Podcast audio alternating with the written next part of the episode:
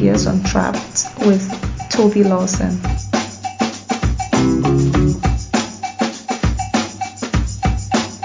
Welcome to another episode of Ideas Untrapped. And my guest today is Ricardo Hausmann, who is a professor of economic development at Harvard University. He is the former director of Harvard Center for International Development and is currently the director of the center's Growth Lab. Ricardo pioneered an approach of looking at economic development called economic complexity. My brief synopsis of the central idea is that an economy only grows and develops by learning to do many things, by expanding its productive capabilities. I start by asking Ricardo what we can learn, particularly from the East Asia experience and what has happened in economic development over the last few decades. Thank you for always listening to the show, and I hope you enjoy this one. You've been one of the most important thinkers in economic development throughout my adult life, so it's a pleasure to speak to you. Pleasure to be with you, Tobi. From around 1990, when the results of the economic trajectory of East Asia became apparent, so many policy propositions have been developed by scholars. But in your opinion, what do you think has been the most important lesson from that East Asian growth episode? I think the general experience of development is is really that development is about the growth of productive capabilities in a society. It's what a society is capable of doing. And what a society is capable of doing depends a little bit on what are the tools and machines it has available to do things and what are the recipes and formulas and routines and protocols it's aware of. But it's mostly about what is the know-how that its people have. And this idea of know-how is not just, uh, you know, low and high. It's mostly how different is what each member of society knows. Because if everybody knows a lot of the same thing, the whole doesn't know much more than each individual. But if each individual knows different, then the whole can know a lot, even if each individual doesn't know that much. So this division of know-how in society allows for individuals to specialize and society to diversify. That a society is able to do more because its individuals know different. I am originally from Venezuela and you're Nigerian and we all think that we are rich because we have oil. And then something bad happened to explain why, given that we're rich, uh, we're not so rich, but we're rich because we have oil. A society is rich not because of what it has, but because of what it knows how to do. And the growth and development of a society is the growth and development of what it knows how to do well. That's the core of things. And so if you ask about East Asia, well, they started in agriculture, they moved to garments, then they moved to textiles, then they moved to electronics, then they moved to cars, then they moved to chemicals and ships and so on. So if you look at what they have been good at, that is something that has been very rapidly changing. They become good at more things and they become sufficiently good at those things that they can sell them outside of their country.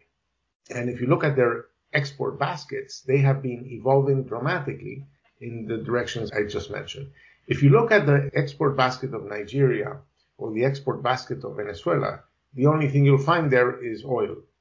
But when you look at the amount of oil we're talking about, it's really peanuts. It's really mm. peanuts. So it's not that we have a lot of oil. It's that it's the only game in town. You know, Nigeria is a society of about 200 million people, produces about 2 million barrels of oil a day. That's like a one hundredth of a barrel of oil per capita. That's one hundredth of $60. That's 60 cents. That's not much money that's coming out of there, right? So it's not that you have a lot of oil. It's that it's the only game in town. And that's a reflection of how little the country has got at more things with the possible exception of Nollywood. In fairness to Nigeria, I wouldn't just say Nollywood. Sectors like telecommunications have been booming in the last 20 years. But looking uh, broadly. One second, one second, one second. That has allowed Nigerians to call each other. But that opens an enormous opportunity now because one of the things that COVID has taught us is that many things that we used to do in the office, we can do from home. But anything that can be done from home can be done from abroad. So there are many, many tasks that are currently done in rich countries, but that could be done by Zoom in poor countries, in less developed countries. And that opens up new avenues for diversification. It will open up, you know, the possibility to participate in value chains that were unthinkable before because people thought that, you know, the people doing those tasks had to live there. And now we know that they don't have to live there. So, you know, one message for all the youth in Nigeria is that there's plenty of work in platforms like Upwork and other such platforms where you can find jobs to do on the web. And that's thanks to the fact that you have, you know, ICT, information communication technology that has diffused. But so far, that diffusion has not changed what Nigeria is able to sell abroad.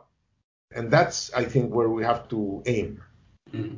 Finding forms of livelihood for Nigerians in Nigeria by selling to people in the rest of the world. Looking at your economic complexity approach to development from your writings and the writings of other scholars in that school, a society that knows how to do many things will grow rich. But how do we square that with the works of people like Robert Wade, who stressed the importance of manufacturing and industrialization in achieving growth and development? How should policymakers think about the knowledge we are getting from the subdiscipline of economic development? Manufacturing was a very, very important stepping stone for many of the societies that became rich. It was a very important stepping stone because manufacturing required relatively low skilled labor. So it was easy to take people out of agriculture with little education, put them in manufacturing, and manufacturing was you know, generating much higher levels of productivity than agriculture at the time, and the levels of productivity in manufacturing were growing. So for East Asia, this movement of people from agriculture to manufacturing was a very important stepping stone in the process of development. Some people think that manufacturing has become less unskilled labor intensive. Eh, it has become more skill intensive and more capital intensive. So it doesn't necessarily generate as many jobs as before. And, and there aren't that many sort of like entry level jobs as, as before. But I think they're still there. They're still there. So I think that, you know, a prosperous Nigeria would have much more manufacturing than it has today and creating the ecosystem for that manufacturing to happen is very important. And for that, I think that creating the ecosystem means what? Means that you need spaces where people can locate their factories, say, so that workers can go in and out efficiently and not spend two hours going there and two hours going back home. That the materials can get in and out that you're relatively close to an efficient port where you can bring materials from the rest of the world or send materials to the rest of the world. That you can participate in global value chains so that you give up on this idea that everything that you want to manufacture has to be manufactured with locally available raw materials, which is one of the most destructive ideas that is very popular in Africa, that you want to, as you say, um, what's the term that you use there? Um, uh, beneficiate beneficiate your raw materials locally and that that's sort of like the angle of development. We can elaborate, but that's a very, very dangerous and counterproductive idea. So you would need, you know, a place that has electricity, water, security. So creating those spaces where manufacturing can thrive definitely is a task going forward. And I would, I would put less attention to some of the things that goes by the old uh, industrial policy name and more attention to just um, making sure that you create spaces where Nigerian manufacturing can be very, very productive. Let's talk a bit about the political economy of this. What exactly is the role of the state? Because what mostly obtains in countries like Nigeria and the rest is heavy state involvement in trying to industrialize and doing industrial policy, allocate resources and credit and there isn't much emphasis on the role of the private sector and even the market. So, how important is the state in this process, and what exactly is the role of the state in nurturing a growing economy? So, I think that the, the role of the state is huge, but it has to be smart. It has to be complementary. It has to enhance the possibilities of the rest of society and not substitute the possibilities of the rest of society. So let me give you an example. Every technology you can imagine is a combination of some things that you can buy in the market and some things that cannot be purchased in the market that either they are provided by the state or they're not provided. So, you know, there is a market for cars and you can go out and buy a car, different kinds of cars. There's no market for roads or for traffic lights or for uh, driving rules or for traffic police. So a car is a private good. It exists in a universe full of public goods. If the state does not provide the roads, the cars are not very useful, right? That's what I mean by the state complementing the rest of society. So society can organize some things and not others. So it's very important that the state be very good at providing the things that cannot be provided by markets. And those are quite a few.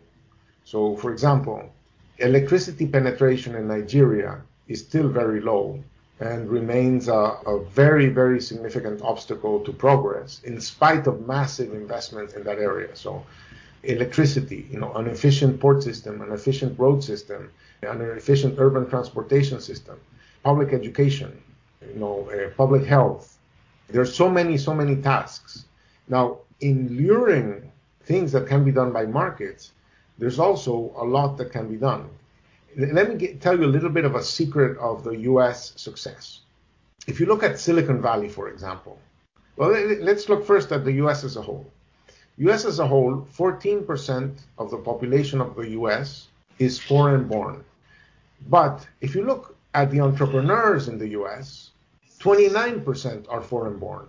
So the foreign born represent, you know, double the share of the entrepreneurs than they represent as a share of the population.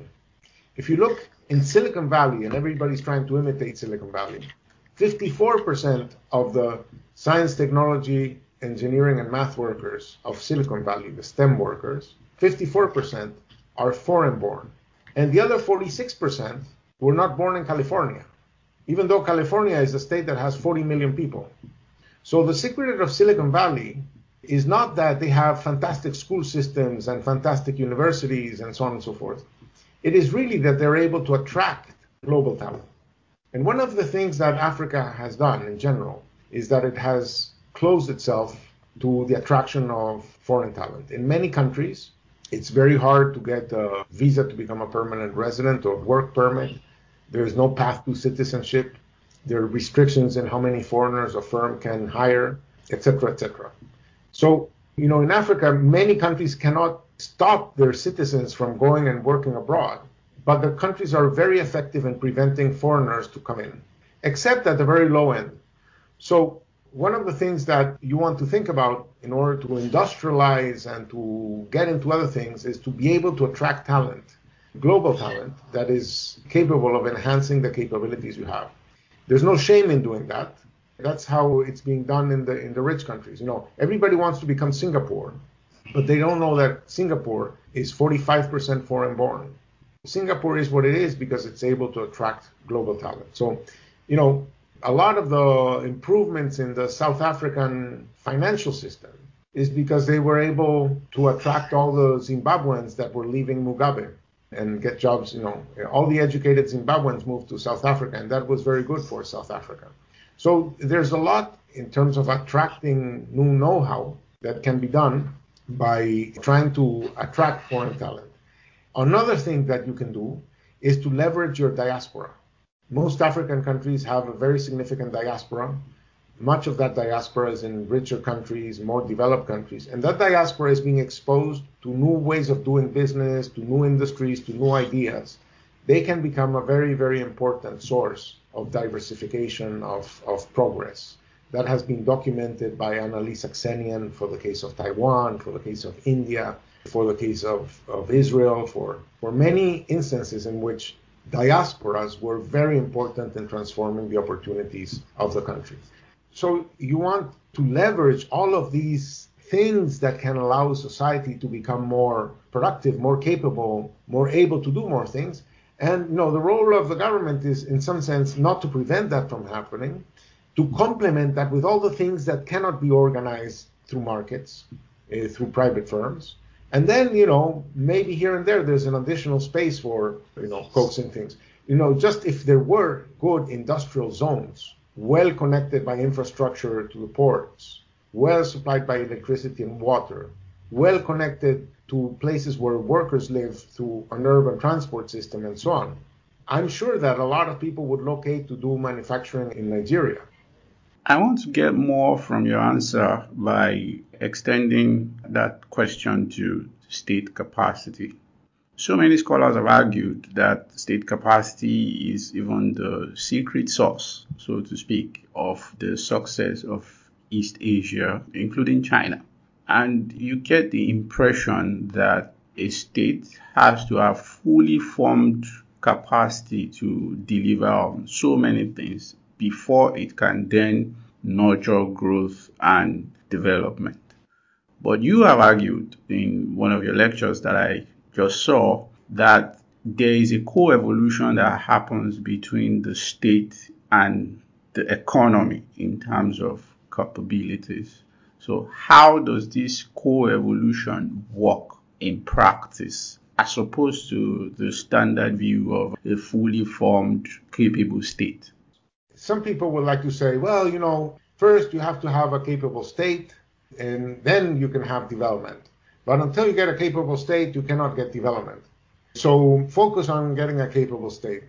But then you ask yourself the question, and how is that capable state going to rise? What's going to fund that capable state if it's not a society that is able to pay the taxes and so on to feed that capable state? So, so in fact, what you end up having is a society that needs to develop in order to feed a more capable state and a more capable state that is able to help society continue its development process. So at every point in time, you have states of very different capacities, and as a consequence, societies of a certain level of capacity consistent with that capacity of the state. So what you end up having is the more society develops, the more resources can be put available to the state for it to do its thing. And the more the state does its thing, the more the society can develop. So these things are growing at the same time, or they're growing together.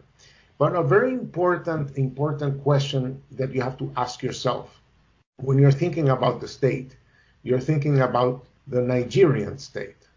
Now, what does it mean to be Nigerian? Who is Nigerian?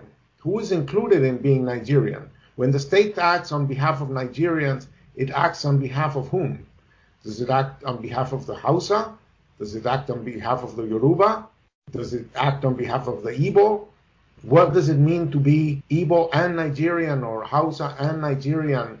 How many things do you want to be decided in Abuja? And how many things do you want to have decided at the different uh, states?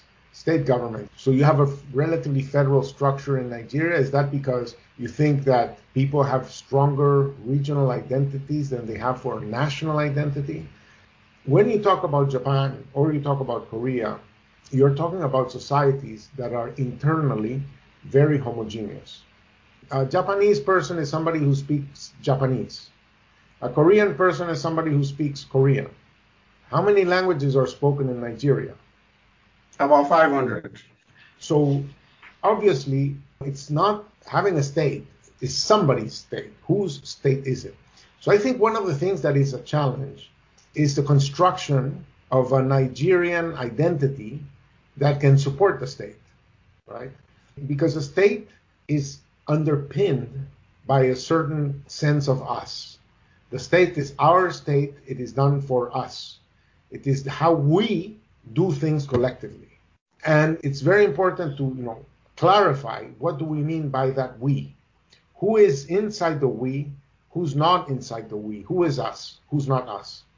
And those things are what makes often, you know, state uh, development difficult because, you know, if some people think that the state is going to be favoring some other group, then you would rather have a weak state than a state controlled by somebody who's not you.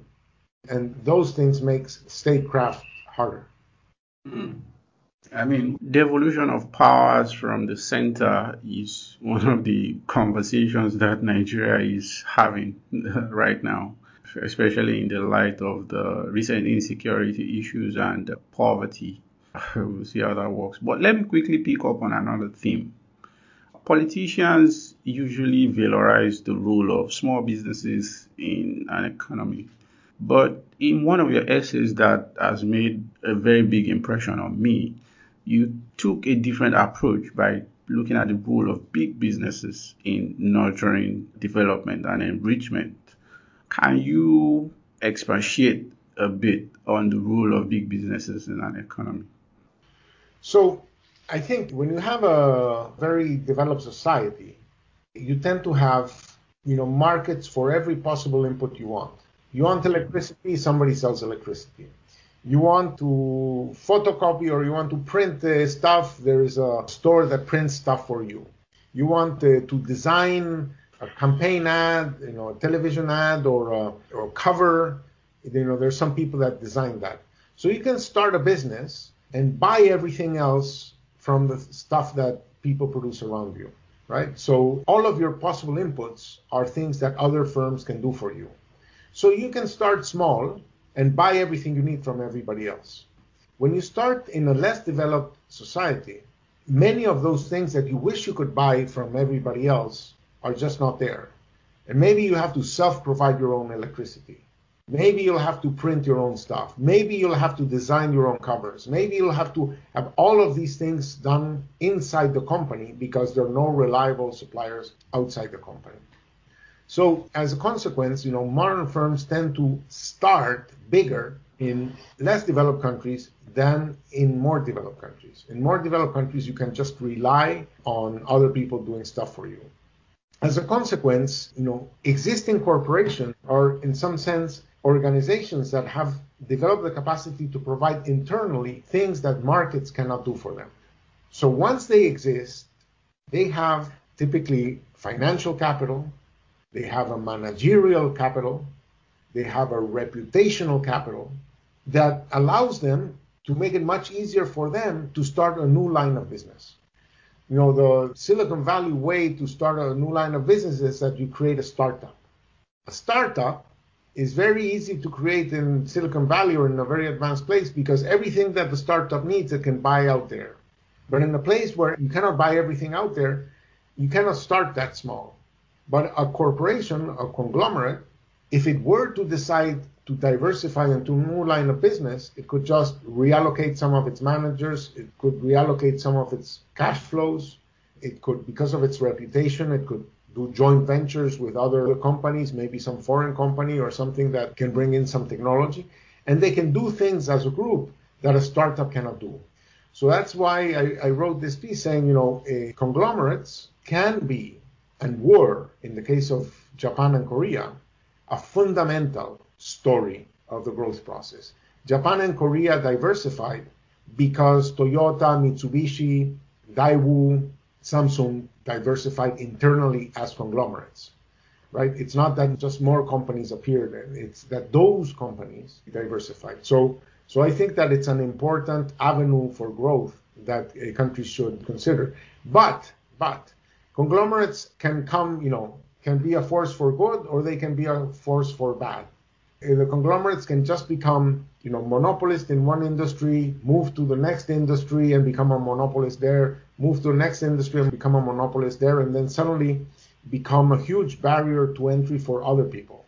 It's very important that the conglomerates that do well, and this was the case of Japan and Korea, they are exporters. You tolerate conglomerates because they are exporters. A conglomerate that only sells domestically is like one of the local football teams. A conglomerate that exports is like the, the national team. It's like the one that's playing at the World Cup. It's facing massive competition from other companies in other countries. So it deserves all the support of society. But a conglomerate that only sells domestically, you know, it has the danger of just becoming the local monopolist and stifling everybody else from competing against them. So conglomerates can be a stepping stone, can be an avenue for growth, but they have to be good conglomerates. Let's talk about trade. And I'll set the scenario this way. A little over a year ago, about a year and a half ago, Nigeria closed its borders to all forms of trade. The justification was that the country is far too much of a dumping ground, especially for agricultural products, which we can actually produce locally. There were exchange rate measures to prevent imports of some of these products. And the result, some would argue, as they argued against the move at the time, has been disastrous. Food inflation is through the roof. People became poorer. People are having to spend more on food than anything else for vulnerable households.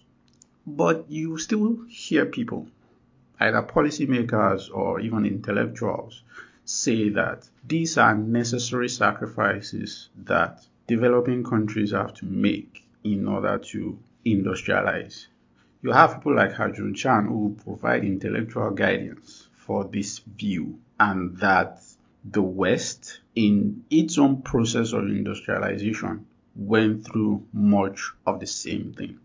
As a scholar who has also done a lot of work on trade, for a poor developing country, what is the right way to think about trade policy?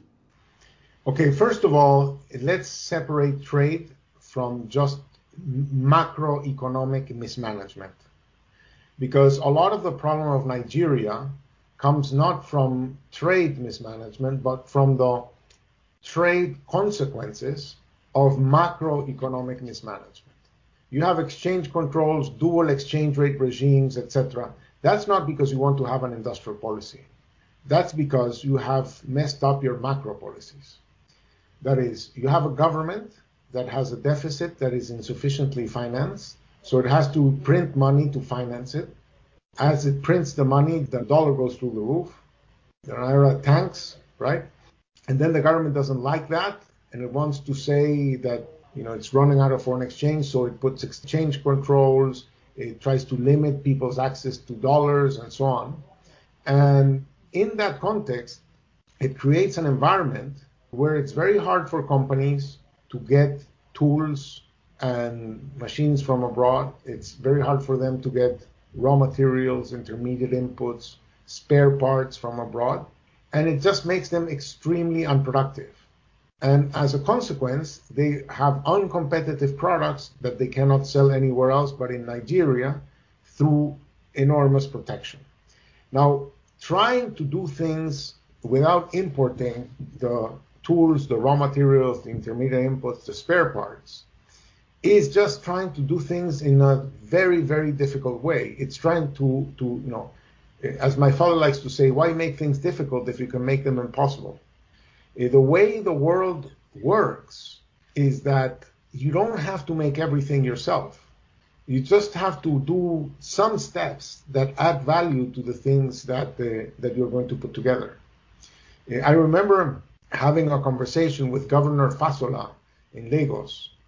And he's saying, you know, we want to have a, a, furniture industry. So we want to prohibit the imports of foreign wood for furniture. We want it done with Nigerian wood.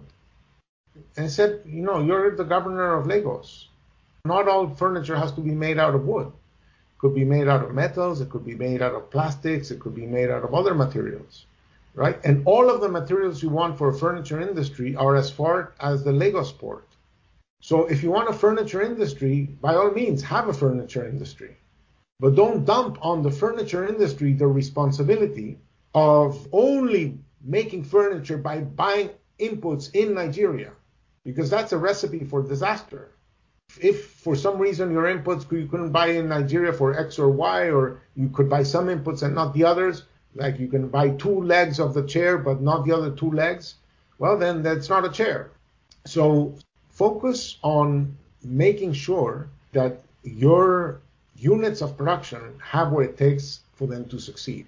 And that often implies access to the raw materials, the intermediate inputs, the tools, the spare parts that you know Nigeria doesn't currently make. But that's fine. That's how East Asia did it. If you look at, you know, they started exporting garments. They weren't making the textiles and they weren't making the, the fibers and they weren't making the cotton. He started cutting and sewing and then they moved from cutting and sewing to designing the shirts and so on. Then they moved to making the textiles. Then they moved to maybe making the artificial threads that went into new forms of textiles. And they did that gradually.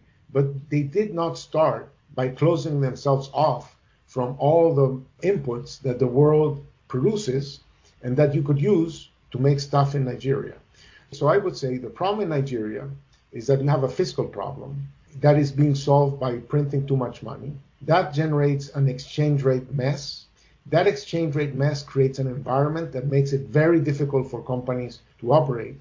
And in that process, it generates an overvalued exchange rate which makes manufacturing artificially uncompetitive. And you get less of it, not more of it.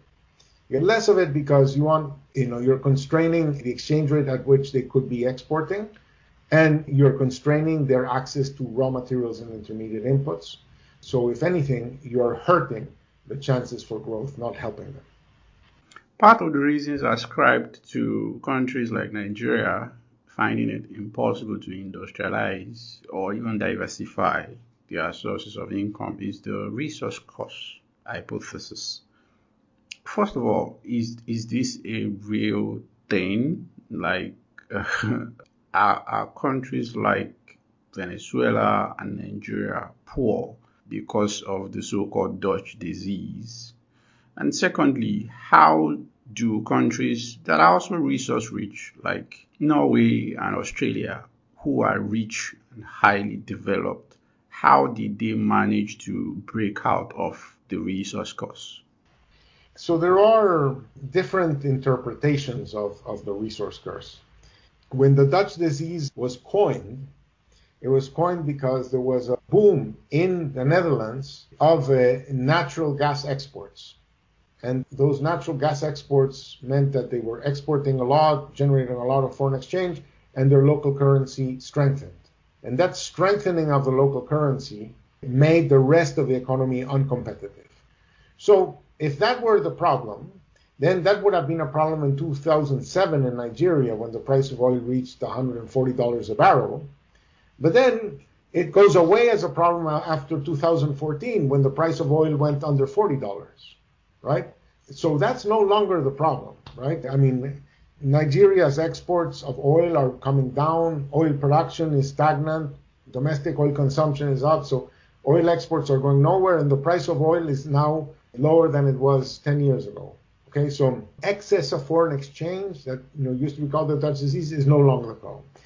I wrote a paper with my colleague Roberto Rigobon saying that the problem may not be just how much foreign exchange you know, oil makes, but just that the fact that it's a very volatile amount. You know, that it goes up in some years, down in other years. So the exchange rate as a consequence is very unstable and unpredictable. And it makes business in the country very risky because you don't know what is the exchange rate that you're going to face. And that's not so much because you have a lot of oil, it's just because oil income is very volatile. So that's a separate problem. And that one typically has to be addressed by having some mechanism that stabilizes government finances. So you have to run a government that has unstable income and wants to have stable spending programs. So you want kids to be able to go to school every year, you want roads cleaned and repaired every year, you want to have the hospitals open every year, you want the police services every year, but your income is going up and down. How do you do that? That's a problem of stabilizing the government accounts. And that's a different kind of problem of living with oil. A third problem of living with oil is something that they call rent seeking. that if all the money is in the government, then people who are very entrepreneurial, instead of setting up businesses, may dedicate themselves to trying to grab the money that the government has. And so it distorts the incentives of society from you know doing things that are productive to doing things that are unproductive but profitable uh, in just trying to seek the rents that the state has. I honestly don't think that that's that big of a problem in Nigeria, given how small our oil revenues vis-a-vis the size of, of the society. So I, I think uh, the big puzzle in Nigeria is why the country has not diversified more, given how little oil it has. You know, in, in a country like Kuwait or in a country like um, the United Arab Emirates, Abu Dhabi, you know, you can ask yourself a question well, why would they diversify if they have so much foreign exchange that they don't know what to do with it? The question in Nigeria is why have you not diversified in spite of the fact that oil is generating so little revenue these days? Mm. I'll just ask you if you off the cuff question. What is your opinion on, on the so-called Washington consensus? Has it failed in Africa, Latin America? Is it misunderstood? Do developing countries need to think beyond macroeconomic stability and all the other recipes proposed by the IMF? What, what's the way to think about this? Okay, so the Washington Consensus is a term that was coined by John Williamson, who just passed away uh, a week or two ago. Yeah. In a seminar in 1989 or 1990, I think it was, 1990, a seminar that was called Latin American Adjustment How Much Has Happened. So it was really a Latin American question. Latin America was in a debt crisis. The debt crisis was associated with the fact that during the oil boom of the 1970s, it had borrowed too much money. Then it was unable to pay that money.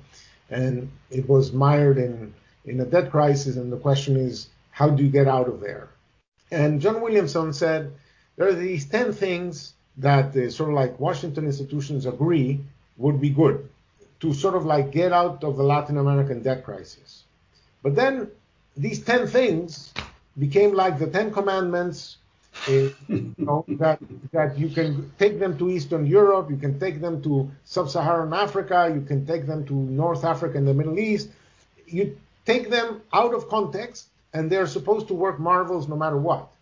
It's, it's, it, it, in my mind, policies have to be solutions to problems. Tell me the problem, let's design a solution. It's not, here are 10 solutions, you haven't told me what the problem is. right? So, so I think that policies have to be problem driven and not solution driven. And the Washington consensus is a set of solutions without a problem.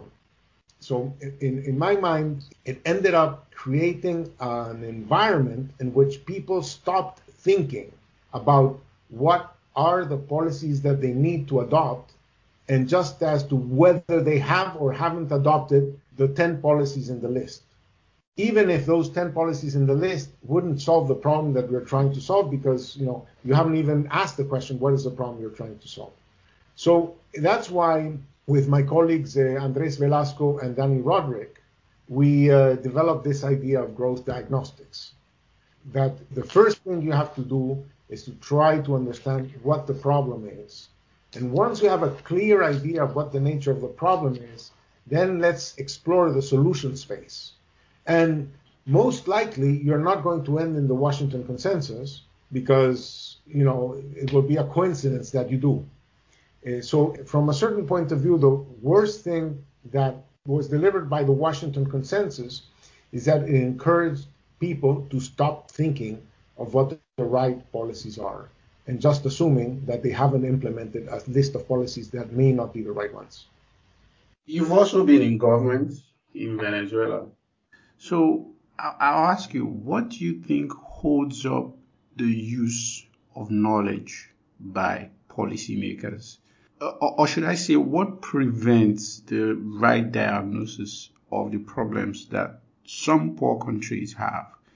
Because what you find is that, and Nigeria is also a good example of this, what you find is that a lot of these countries, even though different administrations, different political actors they come into power and repeat the same policies that have been tried in the past and failed. So, what prevents the diffusion of knowledge at governmental level? Well, I mean, I think that uh, people do act on the basis of how they see the world, on the ideas that they have in their heads, and on the interpretations they make of the world. So ideas can change the world if they change how people think about the world, how people interpret the world, how how those ideas help them to think how to act on the world. And I'm an optimist in the sense that I've tried to develop ideas, diffuse ideas, train people, educate people, work with governments, try to help them think through the issues that they face. That's why you know I created the Growth Lab. The Growth Lab is a group of about 50 people, and we we not only do fundamental research on issues of economic development and growth, but we also work with countries around the world trying to help them think through these these issues. And we also, you know, teach and educate and, and so on. So I think uh, ideas have a complicated way of diffusing. I think uh, a lot of the problems in the world are related to the diffusion of and the popularity of some bad ideas. And if I didn't believe that, I wouldn't be in the business of trying to produce new ideas, diffuse good ideas, and so on, or what I think are good ideas. So, for example, I think that the Washington consensus has been pretty much superseded by the idea that policies have to be solutions to, to problems and not solutions in search of a problem. And that you don't start by assuming that you know what the solution is before you clarify what the nature of the problem is. And I think those ideas have permeated even, you know, the World Bank, the International Monetary Fund, and so on, with difficulty because the alternative paradigm is, is still popular. I mean, this whole idea of best practices very dangerous idea. It supposes that people know how to do things, and like there's the right the right way to do things, which presumes something like you know there is the perfect suit, and you know mm. there's no such thing as a perfect suit. There's only a perfectly tailored suit, and everybody has a different body, so you have to tailor the suit differently. And there's a lot of detail in the tailoring. So one thing is how do you diffuse better ideas, and the other thing is is it a problem of politicians not wanting to know because the ideas they have are an expression more of their interests than of their knowledge. So like they like the idea because it advances their interests, or is it just that they are they're wrong or they, they have you know the wrong view of the world? And you know, there's a big debate on whether it's interests or whether it's ideas, the, nature of the problem. I'm an optimist in the sense that I think that a lot of the things that happen in the world can be fixed by improving the ideas with which people see the world, analyze the world, interpret the world, think about the world. And that's why I'm in the business of, you know, research and, and teaching, uh, you know, researching better ideas and teaching about them. And by the way, Nigeria is one of the countries that sends more people to our executive education courses at the Harvard Kennedy School, and there's a there's a huge uh, community of people who have had some connection with uh, the Harvard Kennedy School in Nigeria, and you know. Uh, these are the ideas that we teach. So I'm hoping that you know the reason why you have a podcast, the reason why you are trying to promote these discussions is because you also believe that the nature of the ideas with which people think the world is important for progress. That's why you do what you do. Hmm. Thank you. Another question. The relationship between democracy and development is also one that comes up regularly. I know there's a Acemoglu and Naidu paper that more or less inferred that democracy is good for growth, but lots of people I would say people with other interests, but that's speculative, would say, oh, well, look at China. China is an authoritarian one party state and look at all the growth they have. What are the nuances on this relationship between democracy and good or any political system? So I like very much the ideas about this that have been, you know, growing in a certain political economy literature where people like uh, Hans Werner Müller or Yascha Mounk or Danny Rodrik have been proposing. And that's that you really want to distinguish between three different rights. Okay? One is the right of the majority to make decisions, call that democracy, right? So, you know, the governments are decided by a majority of people. So that's, you know, making sure that the government represents a significant swath of the population. That's that's one idea. Call that democracy. A second idea is the idea of some kind of universal rights. That uh, yes, no, you might be in the minority, but that doesn't mean that the majority can kill you, can expropriate you, can harm you, can torture you, right? That there are some inalienable rights that are protected for everybody, whether you're in the majority or in the minority. And that's different. That's an idea that is often associated with liberalism. So the idea of liberal democracy is this funny balance between the majority rules, but everybody has some guarantees, right? And then uh, there is the third problem. So this, this second problem is of individual rights is very important if you're going to have something like a market economy because if property is going to be poorly distributed as as it is everywhere then if the majority decides to expropriate the minority then the minority is not going to play ball. And if, if they are the ones that have the productive knowledge the capacity to organize businesses and so on they don't play ball then there's no development. So so you have to balance this individual rights with these uh, with the idea of majority rule and on top of that, you may have other rights, say social rights that, that people might want to have protected. You know, the majority might be uh, Muslim and, and there's a Christian minority or vice versa. Do the social rights of the minority, are they protected? So there's like individual rights, social rights, and majority rule. And when we say democracy, we don't necessarily make these distinctions. But what I would tell you is that the protection of individual rights is fundamental, that majority rule is also important, that these two things making them compatible is difficult. And what makes it difficult to make it compatible is that somebody has to tell the majority, the elected government, the majority of the society, you cannot do these things to the others. Okay? And who's that thing? Well, suppose it's a it's an independent judiciary. It's something that is not under majority rule. And those are the things that these populists like to destroy. These checks and balances that are in the system to defend the rights of the individual or the rights of minorities. So I would tell you that democracy, if it's majority rule that does not protect the rights of the individual, is not going to be good for development. That a lot of the development of the 19th century in Europe happened in liberal governments, that is, governments that protected individual rights that were not democratic. Mm. So, so I would, instead of asking the question, you know, democracy good or bad, I would ask the question majority rule, individual rights, minority social rights, are they being protected? And obviously, it's great if you have all three. But let's not assume that just because you have majority rule, you have all three. What about the issue of globalization? I know your colleague, Danny Rodrik, has written about this. He has this famous trilemma. How much should developing countries worry about things like the globalization of capital, the level of interconnectedness of their economies with developed countries and other parts of the world and some of the risk that may come with that, like the global financial crisis of 2008.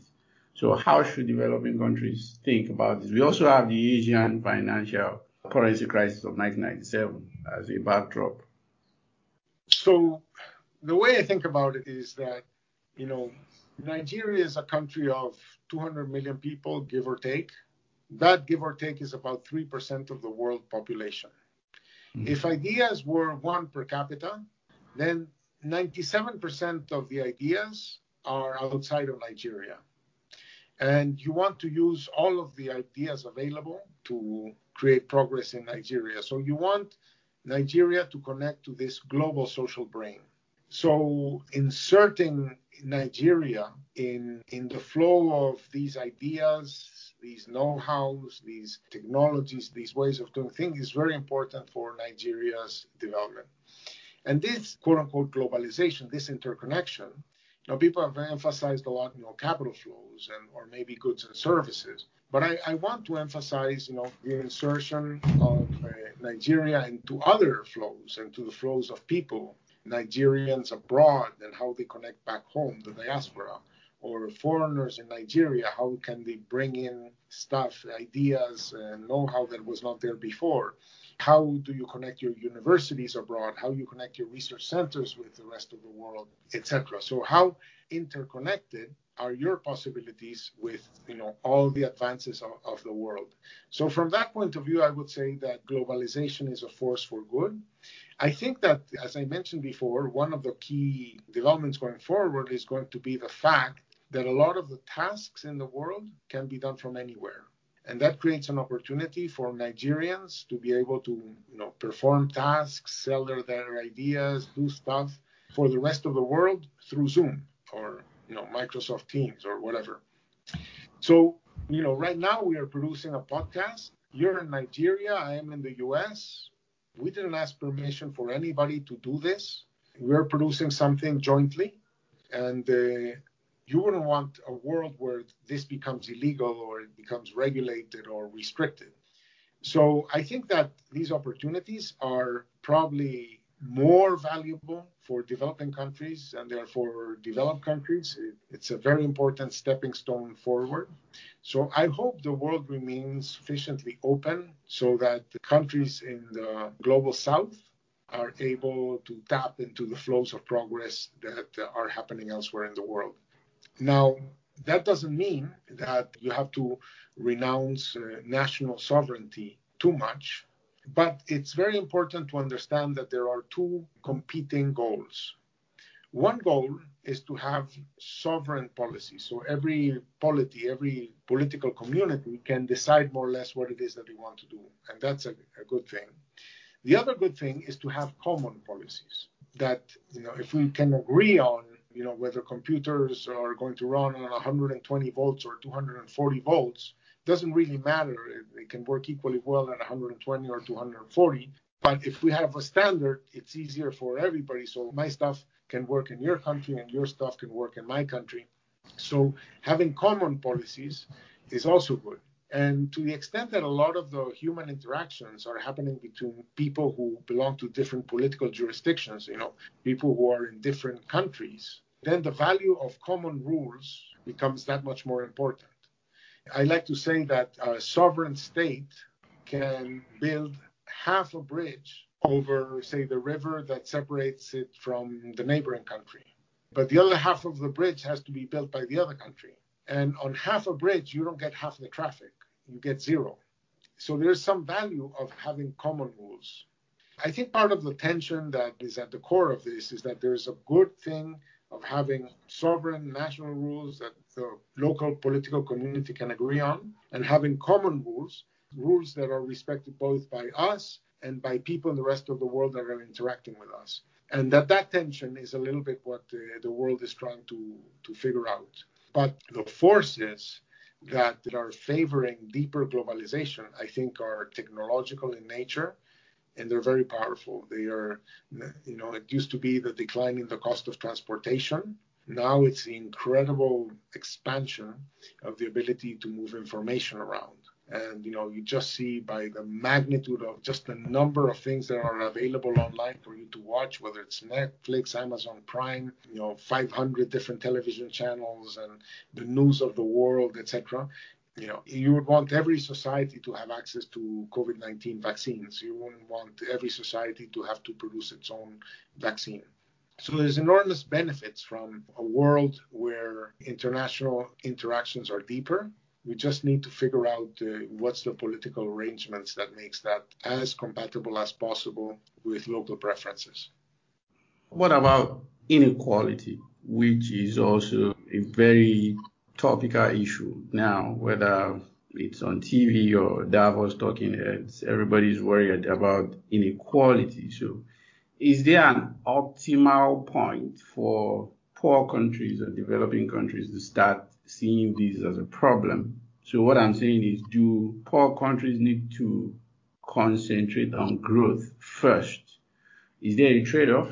Because most of the remedies to inequality at least in policy proposals, involves redistribution. And poor economies may not have the fiscal capacity. Some are attempting it, but they may not have the capacity to do the kind of redistribution that some politicians are proposing to deal with the problem. So, how do you think about this?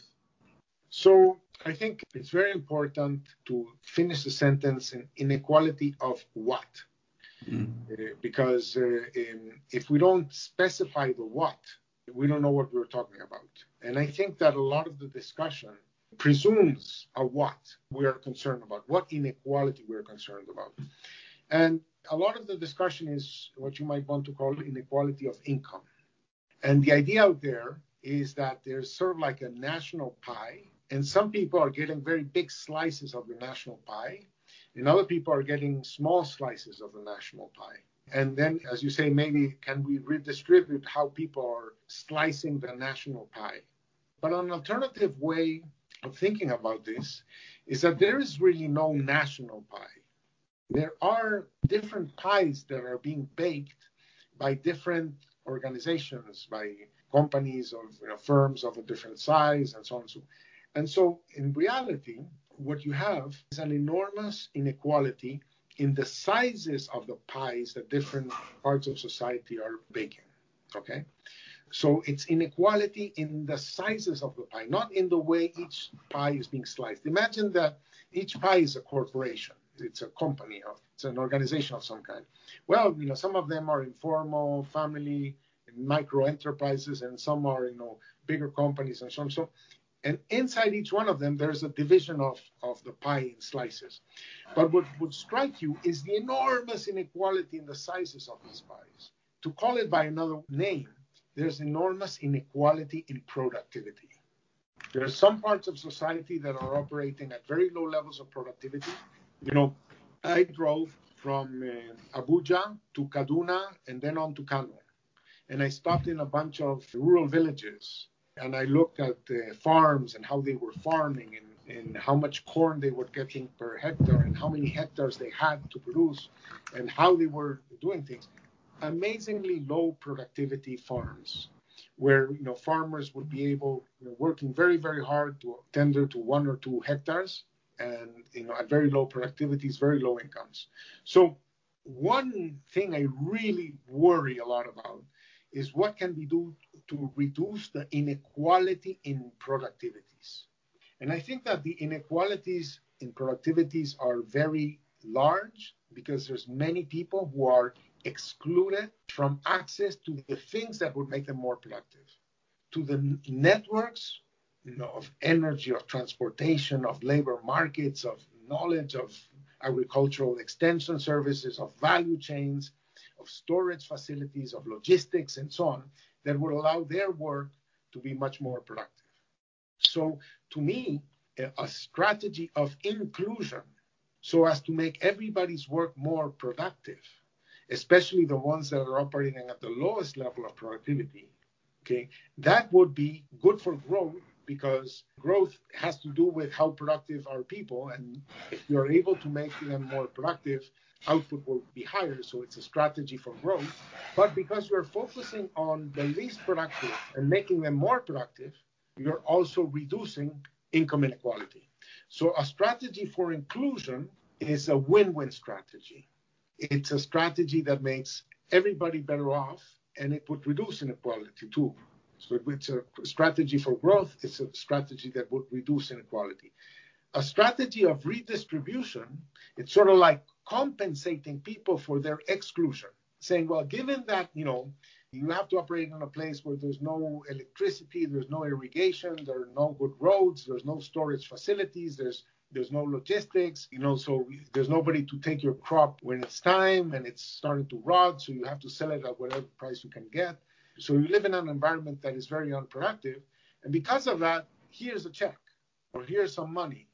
Well, that's compensating them for the fact that they cannot operate in a more productive environment, and that that's a very very secondary improvement.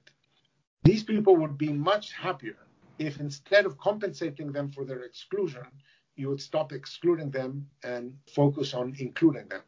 And that can be as expensive or more expensive from a fiscal space point of view than redistribution. But it implies a completely different way to think about the problem and to allocate resources. So I think that what uh, you know, less developed societies need is a strategy for inclusion because it's win-win and because it's better. Africa is currently at about 50% urbanization, and uh, that's projected to reach about 75% by the middle of the century. We are quite worried about our cities, overpopulation, infrastructure, and so many other things. What do you think of new ideas on development that are coming up, like charter cities? This was first proposed by Paul Romer a little over a decade ago, but it's gaining some traction in some circles. I know there are experiments in Honduras and some other places. What's your opinion about, I would say, fancy ideas or radical ideas like this? So, first of all, I think the fact that Africa is urbanizing is potentially a very good thing. You're mentioning that, you know, it's dangerous because it might require more infrastructure and so on. Well, the truth is, it's cheaper to provide infrastructure and public services in urban areas than in rural areas. So it just makes, you know, the lack of provision of infrastructure more visible, maybe, but it's cheaper to provide that infrastructure in urban areas than it is in rural areas. So, in principle, urbanization can be a good thing. Unfortunately, Africa has figured out ways, and Latin America too, to make uh, cities that are poor and that are disastrous, and that uh, suddenly you might get uh, increases in crime and insecurity and in other sorts of problems that were not there in rural life. So it's very important to get urbanization right. And I think that uh, a critical determinant of whether a city is successful or is not successful is what are the things that can be done in the city and sold outside of the city or to people who live outside of the city. Every place in the country and every place in the world is dependent on being able to buy things that it doesn't make. And the way to buy things that you don't make is to trade for them. And for that, you have to make things that are bought by people outside of your place. So whether it's a village, whether it's a state, whether it's a city or a country, it's very, very important that you have things that you can sell to people who live outside of your place so you can trade for the things that your place doesn't do. And what we found is many cities just don't develop those things. And they end up, for example, one of the reasons why capital cities are so big, it's because the way they get money is by taxing the rest of the country and spending the money in the city. But it's not that the city itself is a source of activity and wealth and production and so on. So that's why it's so important that we get cities that are competitive in a line of things that can be sold outside of the city. That's the critical thing. I am not particularly enamored by the idea that charter city is a solution for something. The idea that uh, Paul Romer developed, I think, you know, Paul Romer deservedly won the Nobel Prize for making us understand how difficult it is to explain growth.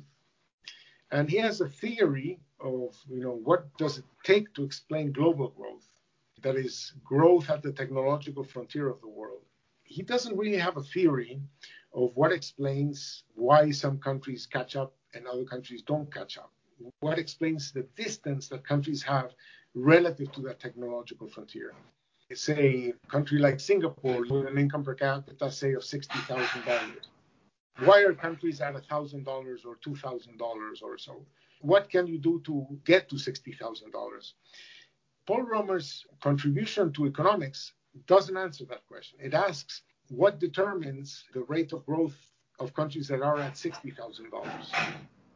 So he, in some sense, borrowed the idea that the problem why countries are not at $60,000, the things that prevent you from being at the technological frontier, he thinks that the reason why countries don't approach the technological frontier is because they have bad institutions. That's his explanation, that they have bad institutions. And, and charter cities are a way of like buying good institutions, importing good institutions. And that's his interpretation of what happened in Hong Kong. That Hong Kong, because of um, you know the settlement of the wars with China, it was given to Britain and it was run by Britain and it was British rules that led to the growth of, of Hong Kong. So he's saying, why can't we make other places like Hong Kong? I would put it to you that the reason why countries don't approach the technological frontier is not uh, necessarily institutions that you can import. It's technology itself. It's that technology has trouble diffusing. So the, the distance to a technological frontier is a technological distance. And the reason why you don't catch up in that technological distance is because of the nature of technology itself. The kinds of institutions that you can import are not the only thing there was, because, you know, after all, the British Empire had a bunch of charter cities under British rule. And that didn't make Guyana or Bangladesh or Sri Lanka rich, right? So I don't necessarily think that that technological gap can be fixed by the kind of importing of, uh, of institutions by chartering your city to somebody who knows how to run things. Uh, it might be, in some sense, a way of importing government technology, if you want to put it in my language. So I think that the problem is really trying to understand how technology diffuses. I think it diffuses a lot in the heads of people, that it's much easier to move brains than it is to move know how into brains. That's why I emphasized before immigration, diasporas, promoting foreign direct investment, maybe having your conglomerates internationalize and connect your country to, to the rest of the world. That it is through these channels that technology flows, and it's those channels that we need to focus on. Mm. One of my final question would be going further on that note. Again, the last couple of years, we've seen the rise of the use of RCT in economics research, particularly development economics, built on the work of uh, Abhijit Banerjee and uh, Esther Duflo, who are also, and Michael Kremer, who are Nobel winners, you know, and you can see the idea gain a lot of traction where uh, you have non-profit organizations like GiveWell adopting a lot of the findings from the research from this new school of thought, so to speak. What are your impressions of this turn in development economics research generally, especially the influence on policy? I'll give you an example. Nigeria, for example, has been trying, or oh, we've had this national policy of lifting a hundred million people out of poverty. But when you check the proposal, what you find is this basket of proposals that has been lifted from RCTs, you know, social interventions, cash transfers, and they haven't really worked. And you find that international aid organizations and policymakers love them. So what is your impression of this turn in development economics? Have well, we given up on growth? Is that it?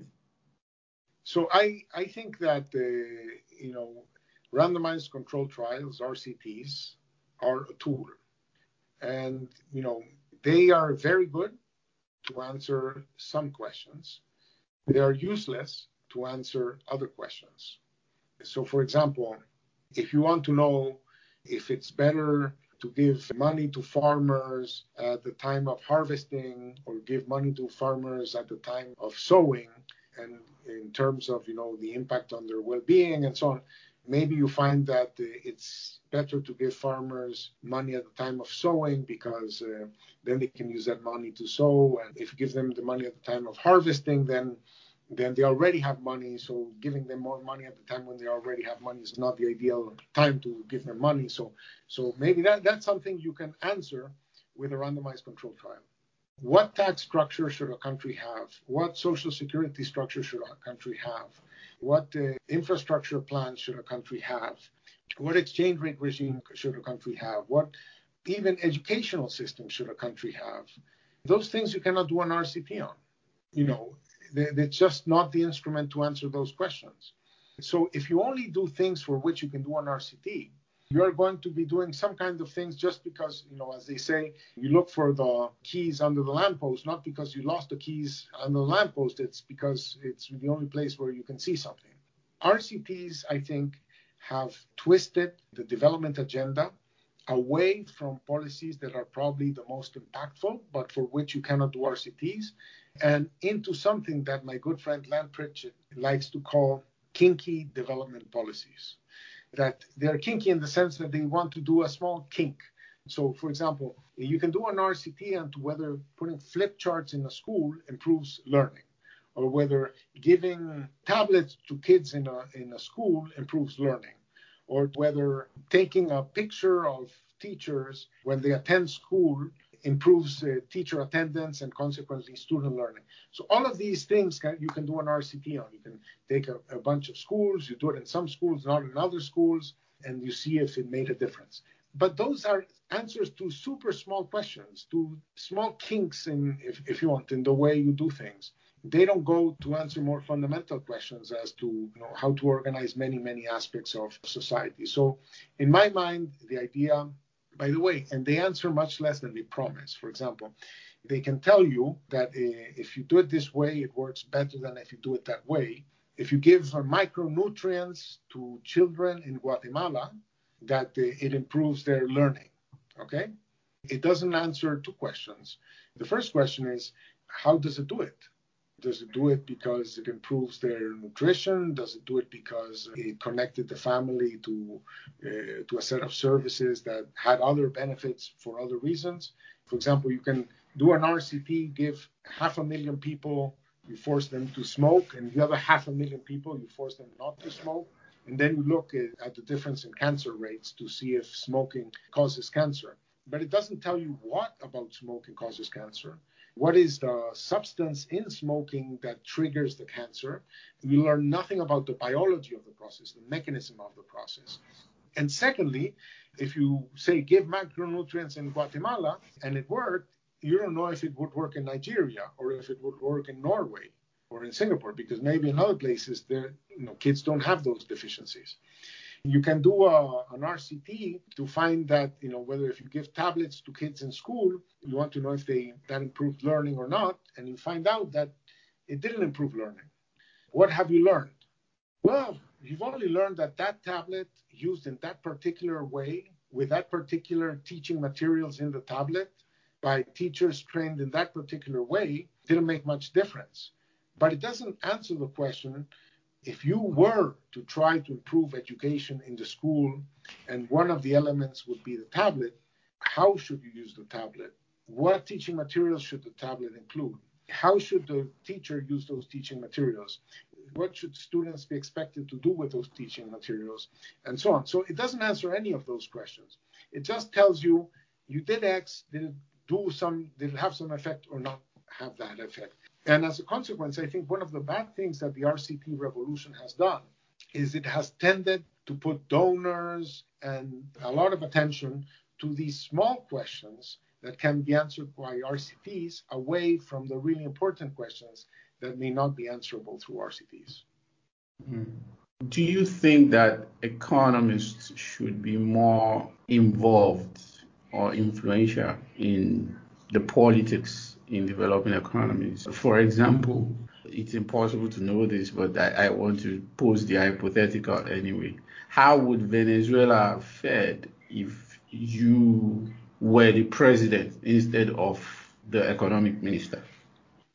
So I think uh, you know for economics to do its uh, work well, it should be a science that answers questions, but that politics should be decided not only on the basis of technical solutions to questions, but also in terms of social preferences, of what people want done, what priorities people have, what's more important for them, what do they want. And so I think that science cannot be a substitute of the political process. I think science should participate in the political process. I don't like when people say, you know, government should do what scientists tells them to do. Science doesn't answer the questions that many political systems need to address. For example, science can tell you if there's contagion or there isn't contagion in schools or how much contagion in schools there is it might help you understand how are people getting infected and how they get infected in the transportation system or indoors or outdoors or whatever at what distance. but it doesn't help make the decision. You know what? We are better off shutting down schools to prevent transmission because obviously shutting down schools means kids are not going to be educated as much. It means parents have to take care of kids during the day. And on the other side, you know, maybe if they go, people get sick and die. How you make this trade off, that is a political decision. The nature of the trade off, science can help elucidate. But the choice in the end is a political choice. So I think that economics working well, it would be a source of good arguments that participate in the in the political process. And I believe in open societies, open societies in which there's a national debate and people are trying to put their best argument in the debate, a little bit like in an English style court system. You have the prosecution putting their best arguments forward, the defense putting their best arguments forward, the judge keeping the process orderly, and then the jury call the electors, the voters, deciding who has the better arguments. I would like to see economics on the side of the prosecution. I would like to see economics on the side of the defense. I would like to see a jury that is, you know, conversant or aware of economic arguments. But I wouldn't like to live in a society that just delegates all of the difficult decisions to quote unquote scientists who are supposedly going to make all of these decisions on behalf of society. You know, if that were the case, then who needs democracy? Who needs an open society? Who needs a political process? Who needs podcasts? You know, mm. let's talk football and let's delegate all of these things to experts. So, going back to your question on Venezuela, if I were not president, but um, Venezuela was more of a democracy because right now Venezuela is a vicious dictatorship. There's a majority of the people who would want to change directions, but they're not allowed to change directions because power has been usurped. But if Venezuelans had more democracy, and there would be a more lively set of discussions and opinions of what direction the country should go, what direction it should try to travel, then I'm sure better ideas could do a lot of good. So I may be able to do good for Venezuela even if I'm not in political power. Because you know I would be on the side of the prosecution or in trying to convince and persuade the jury of what they want done in their country, and that may not require you know society asking me to do particular tasks in government. The governments end up doing, you know, what societies think should be done, and uh, you know, you can help society think what they want, in the way you are doing it with your podcast. Final question, Ricardo, and it's a bit of a tradition on the show. What is the one idea, either that you're working on right now or by someone else, that you would like to see spread everywhere, that you'd like to see more people think about or adopt or examine? Yeah. Yeah. I think the central idea is try to think of what are the things that the world knows how to do and do them well, and that you find them valuable, that your country doesn't yet know how to do, and try to figure out a path to get there. Progress is about developing the capacity to do things that are valuable and that you don't know how to do yet. And finding paths in that direction is a really, really important thought process. And, and that applies in all areas of human activity. Anything that is worth doing is worth doing better. How can we teach better? How can we cure better? How can we farm better? How can we manufacture better? How can we uh, develop better movies in Nollywood? Uh, so everything that can be done can be done better who's doing it better how can we learn how can we acquire that know-how those capabilities what would it take for us to do it? Those are the questions that really matter for progress. And there are many, and that people can help answer them in their neck of the woods, in the part of society that they're actively engaged with. We will do our best to help spread that idea. Thank you very much, Professor Ricardo Hausmann. It's been fantastic talking to you. It's been great talking to you. All the best, Tobi. If you haven't done so already, you can subscribe to the show on any of your favorite podcast vendors. That may be Apple Podcast, Google Podcast, Stitcher, Spotify, or any of the rest. Don't forget to rate us on your platform, it helps others find the show. Or you can just listen or download on our website www.ideasuntrapped.com.